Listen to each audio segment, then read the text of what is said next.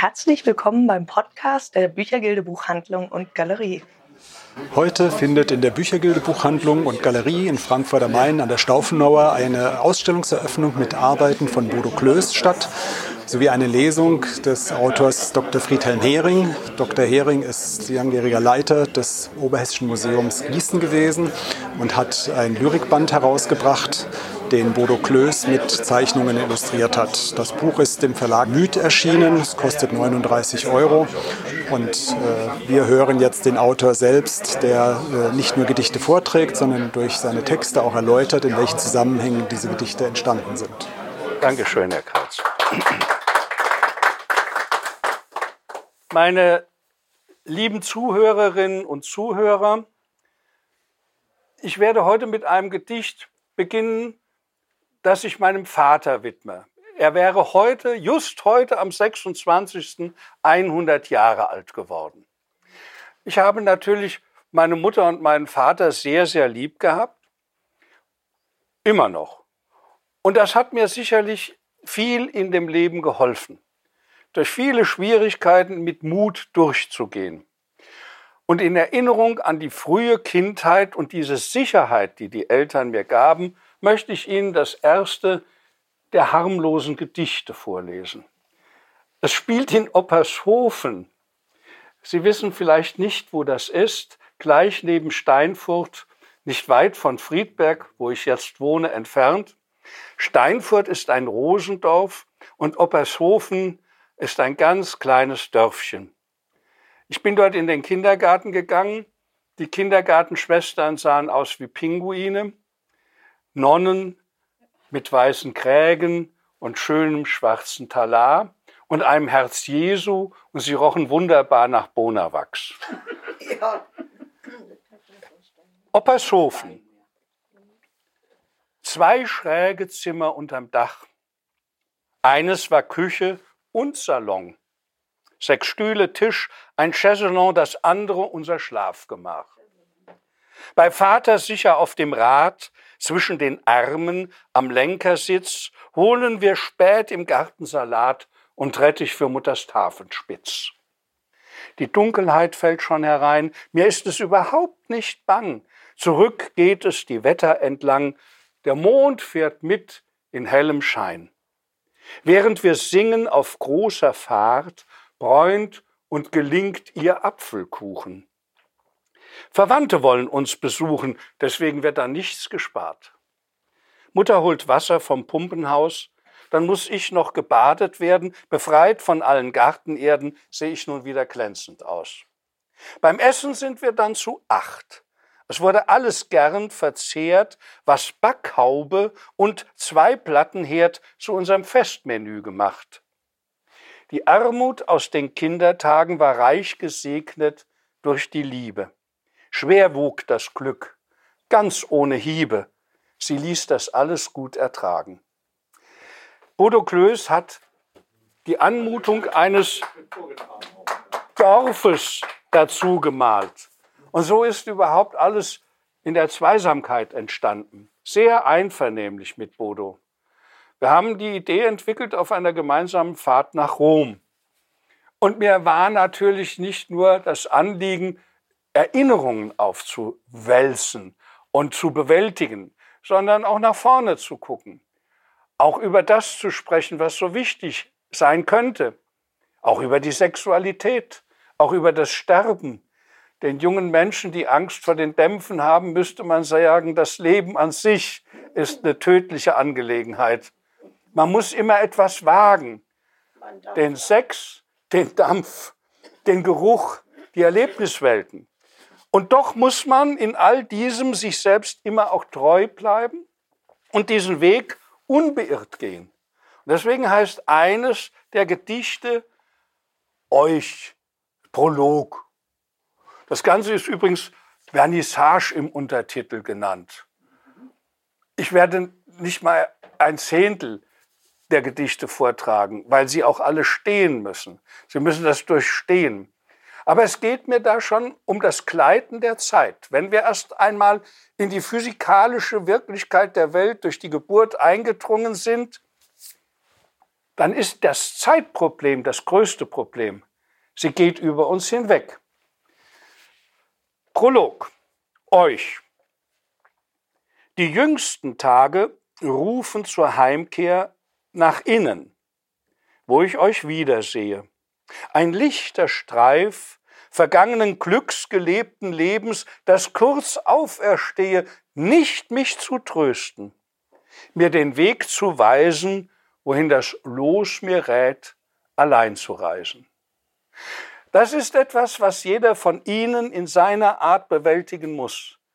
Jeder, der Kunst macht, jeder, der sich mit der Welt auseinandersetzt, jeder, der in eine Liebe oder in eine Lebensform eintaucht, braucht auch seine Eremitage, braucht auch das Wissen, dass es Antworten geben muss, aber dass wir auch die Antworten letztendlich in uns selbst finden müssen.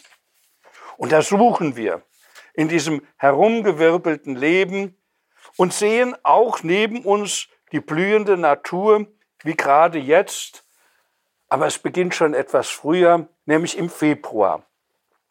Deswegen habe ich auch die Jahreszeiten in diesem Büchlein eingefangen. Und Bodo hat auch hier immer eine passende und schöne und treffende Antwort dazu gegeben. Später Februar. Aus kalter Gartenerde recken sich Blüten dem Himmel entgegen, gelber Krokus, Märzenbecher und Primeln, noch im Schnee. Hasel stäubt im Sonnenlicht, der Winter ist gebrochen, die Welt erwacht aus ihrer Starre. Im milden Wind zwischen ziehenden Wolken weht der Frühling. Bald werden die Kissen der Schlehenhecke das Schneeweiß ersetzen. In den Gräsern aus dem Moos blauen im Schatten erste Veilchen. Ich habe die Veilchen so gerne. Ich habe keinen Rasen, ich habe eine Wiese. Die müsste von Moos befreit werden, aber vom Moose befreit wird mein Garten nicht. Ich mag das, wenn diese Veilchen da hochkommen und man geht wie auf einem Teppich so weich. Und die Gänseblümchen, jetzt sind sie ganz besonders da. Und der Löwenzahn. Ja, ich möchte weder, dass die Natur geschubst wird und kultiviert wird in einer Art, die ihr gar nicht immer bekommt, noch dass der Mensch so kultiviert wird. Ich meine, es ist schon was Schönes, wenn man einen guten Tag sagt und sich freundlich begegnet. Aber es fängt ja schon sehr früh in unserem Leben an, eben im Kindergarten. Geschubst und gezogen.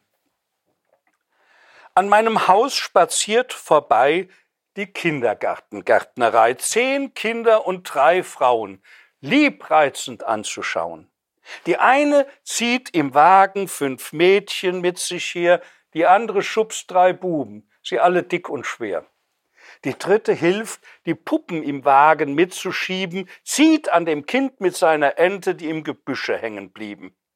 Kaum war das heitere Bild entschwunden, kam meine Nachbarin mit Hunden. Erst zogen die sie mit Wauwau zum Baume hin, dann zog die Frau sie fort zu Frau Wallrabenstein. Die schubste gerade ihren Mann zum Arztbesuch ins Auto rein. Der Gruß blieb kurz, man war spät dran.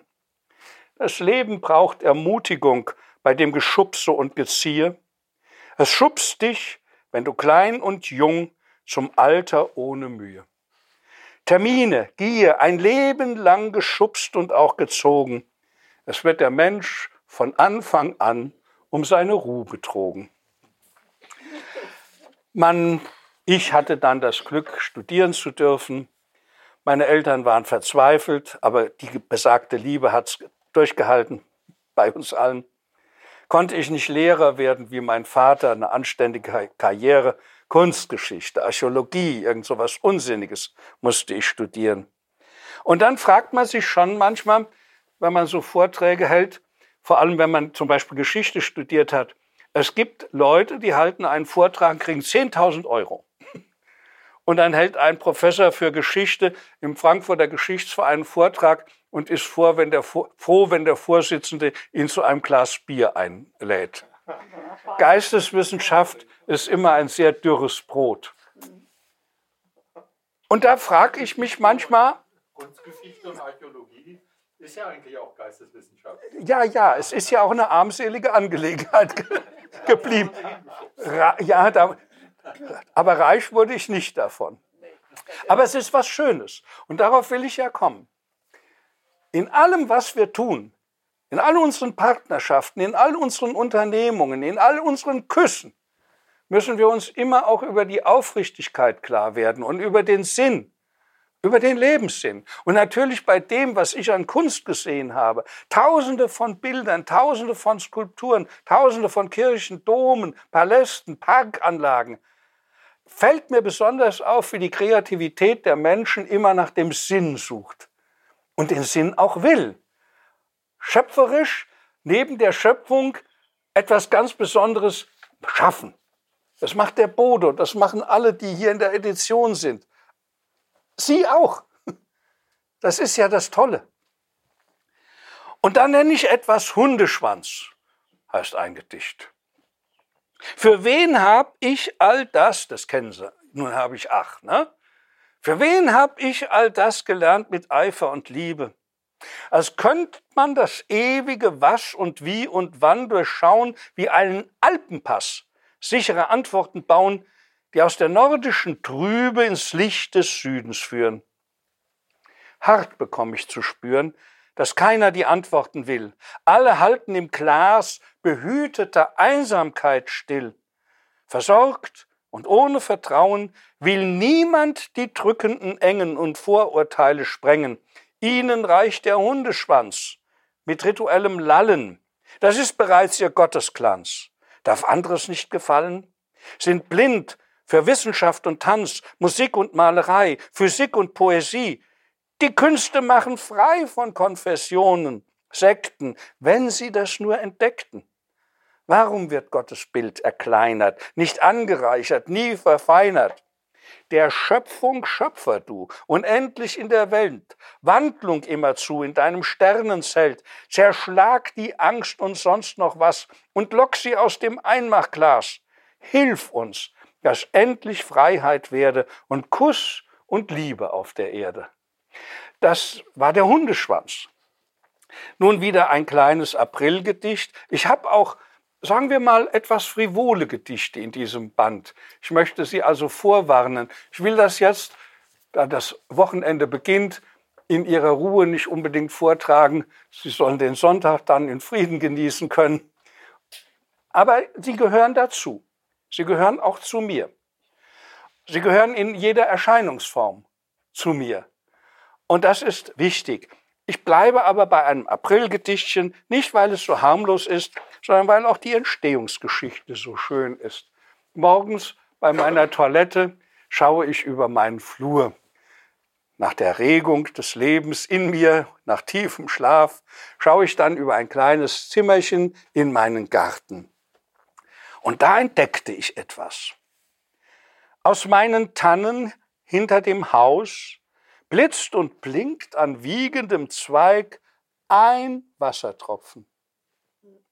Aufmerksam geworden sehe ich überrascht, pulsierend leuchten, ein Sternengefunkel am hellen Tag aus dem Grün als Sprühlicht der Sonne. Guten Morgen. Es hat geregnet. Das reicht. Das reicht.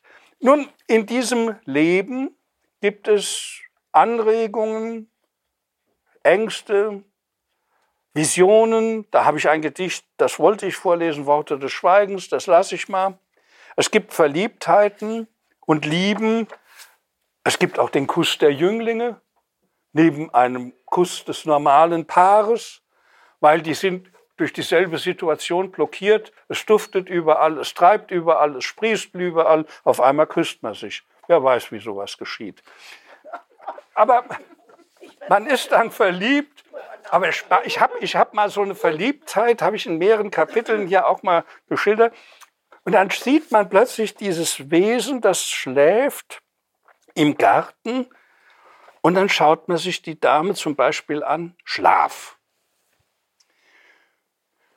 Süßer Schatten unter der Palme im Garten Dein Kopf ruht in der Landschaft der Liebe, selbstgewiss, in der Schale deiner Hand eins mit dem milden Wind.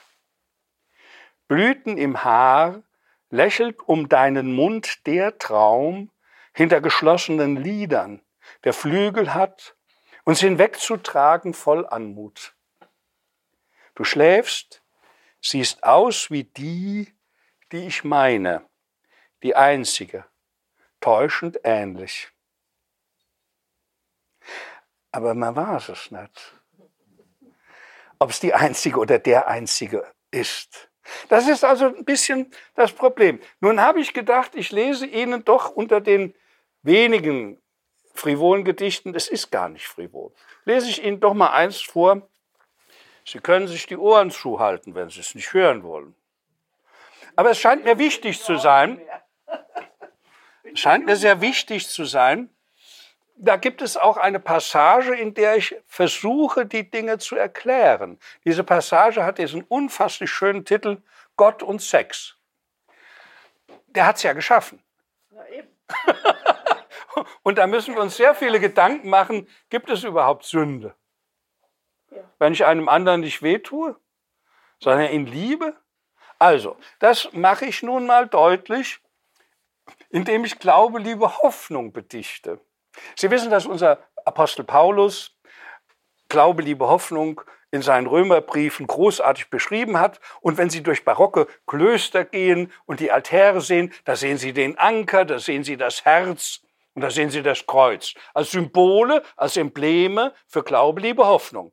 Manchmal entdeckt man auch an dem einen oder anderen reizvollen Knöchel einen Anker bei einer jungen Dame. Aber die, die ich meine, die Laura, hatte Glaube, Liebe, Hoffnung als Emblem auf ihrem Schambein. Nicht, dass ich das gesehen hätte. La La Laura ist eine Tattoo-Meisterin. Woher wissen Sie? Sie hat es mir erzählt. Deswegen habe ich dieses Gedicht auch Laura gewidmet. Attention, please. Wenn ich den Pfirsich zwischen deinen warmen Schenkeln teile. Und mit den Lippen die Mandel suche, den bittersüßen Kern. Er freut mich auf dem Schambein zierlich, das Tattoo wie ein Emblem. Anker und Herz als heiliges Wappen, eins mit dem Kreuz. Während ich an dir ertrinke, sehe ich auf Glaube, Liebe, Hoffnung. Indes der Schmuck in deinem Nabel zittert, die Brüste beben, vom Mund zwischen den Perlen deiner Zähne stoßen Schreie und Blicke ins Unendliche. Das ist doch auch ein Gottesdienst, oder? Nein. Doch. Ich habe ganz zum Schluss, Sie sehen, dass meine Passagen der eine, der andere immer so im Dialog angelegt sind. Da heißt es zum Schluss, ich fand bei Walter Schubert die Aussage, dass sich die Religionen erneuern müssen, weltweit und alle. Indem sie die Menschenwürde mit dem Geschlechtlichen aussöhnen. Wenn dies gelänge, fänden die Religionen ihre vitale Kraft wieder und der Mensch den verlorenen Frieden für seine Seele. Der andere, ganz ohne Zweifel, den muss und sollte er aber auch aus sich finden. Im Geschenk der Sexualität kann man das Heilige empfinden, die größere Idee ahnen, die sich als Glück und Erfüllung schenkt. Im Gottesbild muss sich das Leben sinnvoll und sinnlich erkennen. Sexualität ist ein Spiegel in Gottes Schöpfung. Also ich mache es nicht, um zotig zu sein, sondern weil ich wirklich glaube, dass wir da etwas haben, was wir miteinander teilen können und was schön ist. Nun, wenn es nicht klappt, was meistens nicht klappt, dann gibt es das Verzeihgedicht. Das Verzeihgedicht. Deine Haut kühlt meine Lippen, lockt über Stufen in die Umarmung. In ihr schenken wir uns die Vereinigung. In deinem Gesicht lauscht gedankenvolle Klugheit ins Ewige nach dem Liebesklang, der verhallte in flüchtigen Worten. Sie stehen im Raum, Fetzen der Fahrt, in der wir uns verloren, weil kein, keine Lust das Glück gefunden hat. Es ist vorbei. Nur die Idee auf der Suche nach der Liebe, die es nicht gibt, bleibt und verzeiht den Irrtum. Das ist dann doch vielleicht hoffnungsvoll. Schwierig ist es, wenn dann die nach 50, 60 Jahren dieses erfüllte Leben. Ja, bei goldenen Hochzeiten steht das dann in der Presse. Dann gibt es ja noch eine eiserne und dann gibt es, was weiß ich noch für ein Metall. Und das fängt ja eigentlich sehr früh an. Stellen Sie sich das nochmal vor, erinnern Sie sich, wie schön du bist, vielleicht man das sagt und ich liebe dich. Wie schön du bist. Und wie schön ich dich sehe, sind mit dem, wie ich sage, dreierlei. Würde ich die kleinste Schwäche nennen, wehe, wären unsere Harmonien bald vorbei. Natürlich hast du keine Haut wie Alabaster, du bist nur etwas bleich und unterkühlt, und deiner Fantasie fehlt jedes Laster, wenn es auch im Rot der goldenen Haare spielt. Drum bleib's dabei. Du bist der schönsten Schöne, ich traue dir und deiner reinen Seele, setz dabei Bauch an, spucke große Töne, bevor ich mich durch Einsamkeiten quäle. Zur Kirche gehen wir und singen laut im Einklang wie die allerbesten Freunde von dem Gerechten, den's zur Erde taut. Wir stecken im sozialen Netz Gemeinde. So leben wir Familien und die Kirchenfeste durch Jubiläen, Kindertaufen unser Glück, dann kommt der Tod zum Schluss das Allerbeste. Zu dem Gerechten taut er uns zurück. Also das ist dann auch eine gewisse Ironie, die bei mir dazugehört, weil ich immer hoffe, dass die Menschen, die lachen, den Zugang leichter finden, als die, die immer nur so bitterbös gucken. Deswegen ist dieses erfüllte Leben so wichtig. Wir machen aber nicht zu lange noch eine Elegie weil wir ja jetzt den Herbst gerade hinter uns haben und den langen Winter. Und äh, Sie erinnern sich aber vielleicht noch, wie das so vor vier, fünf Monaten war. Alles trüb und finster. Elegie. Und da hat der Bodo, da hat er gesagt, ich brauche mal deine Handschrift. Dann hat er so die Handschrift damit kombiniert und dann nur eine Rose so dahingelegt. So schön. Also das ist gleichwertig, wenn nicht besser als meine Gedichte. Aus meinem Garten hinterm Haus ist dies der letzte Rosenstrauß. Bald werden kalte Stürme wehen, das Blühen und das Jahr gehen aus. Ein Kranichzug war schon zu sehen. Der Wind fegt Blätter aus den Ästen, zerstreut sie mit den letzten Gästen. Die Zeit will nicht mehr eilig gehen. Sie lastet auf den vielen Resten Gedankensplittern. Was geschehen? Ich lege zu dem müden Strauß Liebe, Zärtlichkeit und Kosen, das in Erinnerung rückt. So vieles ist mir nicht geglückt. Die Träume, die noch immer tosen, sie welken neben meinen Rosen. Der Herbststurm wird auch sie verwehen. Dann kommt Weihnachten. Ich habe eigentlich ein Weihnachtsgedicht mitgebracht, scheint mir jetzt nicht so passend. Ich möchte eigentlich mit einem Gedicht, mit zwei Gedichten jetzt enden. Das ist dann auch sonst zu lange. Und das eine heißt, weil dieses Vernissage heißt Finissage. Und schauen Sie ruhig bitte auf die Bilder vom Bodo Klöß und auf die Umschläge, die Sie hier sehen. Finissage. Schau Sie noch einmal an die Bilder hier in dem Saal, der reich gefüllt. Die sanften, aber auch die Wilder im Farbengestus, triebvoll, ungestillt, freudig der Lüsternen, politisch Engagierten, der fein gepinselten und der mit Farben glut, der in den Flächen konstruierten, der Monochromen voller Mut. Erkenne realistische, abstrakte Wahrheit. Sie alle, die den Lebenssinn erfragen und die im Wesen voller Klarheit die Antworten auf diese Fragen wagen. Sie eint, dem Alltag zu entsagen, verbunden in dem freien Flug, den alle meiden ohne Klagen den Modewert des Lebens, seinen Trug. Schau sie noch einmal an, die ganze Welt der Schöpfungsdeutung, die sich da erahnt. Das Sinngeschenk, ganz ohne Geld. Der Rücktransport ist schon geplant. Das letzte, ein Gedicht, das noch einmal in besonderer Form gesetzt wurde und gedruckt wurde und zu dem Bodo Klöß eine Grafik herausgegeben hat. Es hat den schönen Titel Rotwein und Rosen.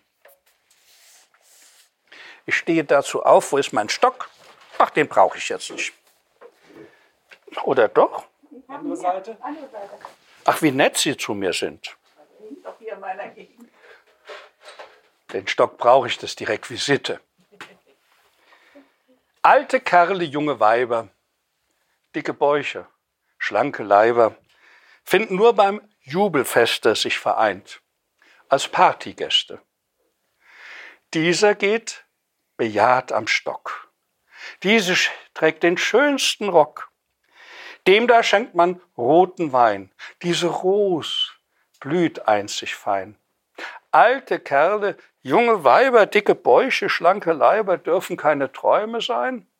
Meide sie, genieße Wein und den Duft der Gartenrose. Greife dann zur Pillendose, dass auch Frauenleiber riechen, wird dir fremd beim langen Siechen. Ich danke Ihnen.